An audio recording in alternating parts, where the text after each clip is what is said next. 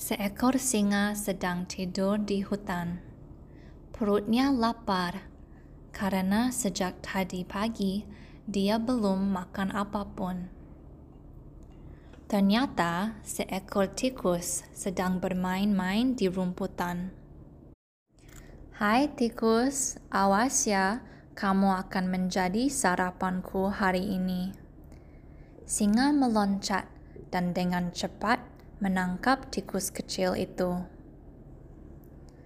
"Oh, singa yang baik, janganlah makan diriku," kata tikus. "Di rumah, 7 ekor anakku sedang menungguku," dia menangis. "Ho, ho, ho, aku tidak akan melepaskanmu, tikus kecil. Perutku sudah lapar sekali. Aku akan pingsan kalau tidak makan sekarang."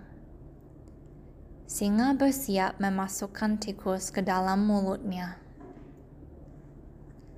"Hai singa, bagaimana kalau kita buat perjanjian? Hari ini biarkan aku pergi. Aku berjanji akan menolongmu nanti kalau kamu dalam kesulitan," kata tikus. "Bagaimana mungkin makhluk kecil sepertimu menolong aku yang kuat dan besar?" Namun, sang singa kasihan melihat tikus kecil itu menangis. "Baiklah, kali ini aku melepaskanmu. Lagian dagingmu pasti tidak bisa menyenangkan perutku. Cepat, pergi." Tikus dengan senang hati berlari sambil teriak, "Terima kasih, singa." Suatu hari, tikus sedang berjalan-jalan di sekitar rumahnya. Tiba-tiba, dia mendengar suara singa.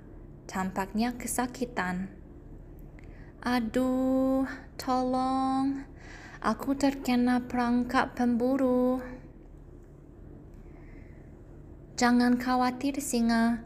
Aku datang menolongmu," teriak tikus. "Cepat, aku sudah tidak tahan lagi," kata singa. Tikus segera melompat masuk ke dalam lubang perangkap. Satu demi satu, tikus menggigit tali perangkap yang mengikat singa. Dan akhirnya, singa terbebas. Segera dia melompat keluar dari lubang. "Terima kasih, tikus. Kalau tidak ada kamu, pasti aku sudah ditangkap pemburu nakal itu." Akhirnya, sejak itu, singa dan tikus bersahabat dan selalu bermain bersama.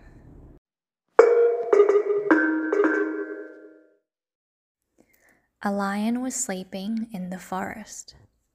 His stomach was hungry because he hadn't eaten anything since that morning. Turns out there was a mouse playing amongst the grass. "Hey mouse, be careful, you're going to be my breakfast today." The lion jumped and quickly caught the little mouse. "Oh, my good lion, don't eat me," said the mouse. "At home, my 7 children are waiting for me," she cried. "Ho, ho, ho, I won't let you go, little mouse. My stomach is so hungry. I'll pass out if I don't eat now." The lion prepared to put the mouse in his mouth.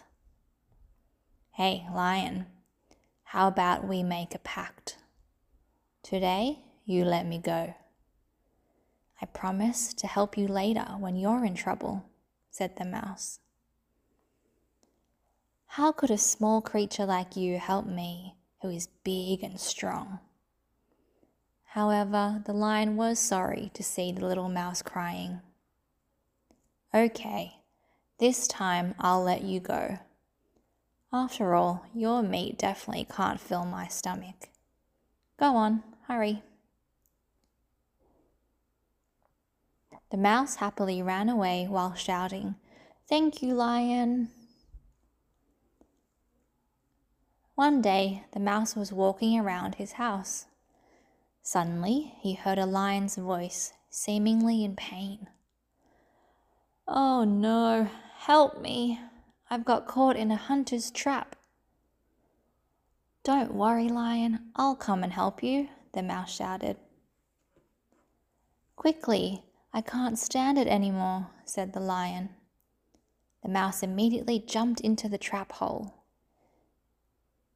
One by one, the mouse bit the ropes that bound the lion, and finally, the lion was free.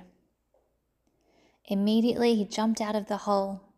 "Thank you, mouse. If it wasn't for you, I would have been caught by that wicked hunter." Ever since then, the lion and the mouse became friends and always played together.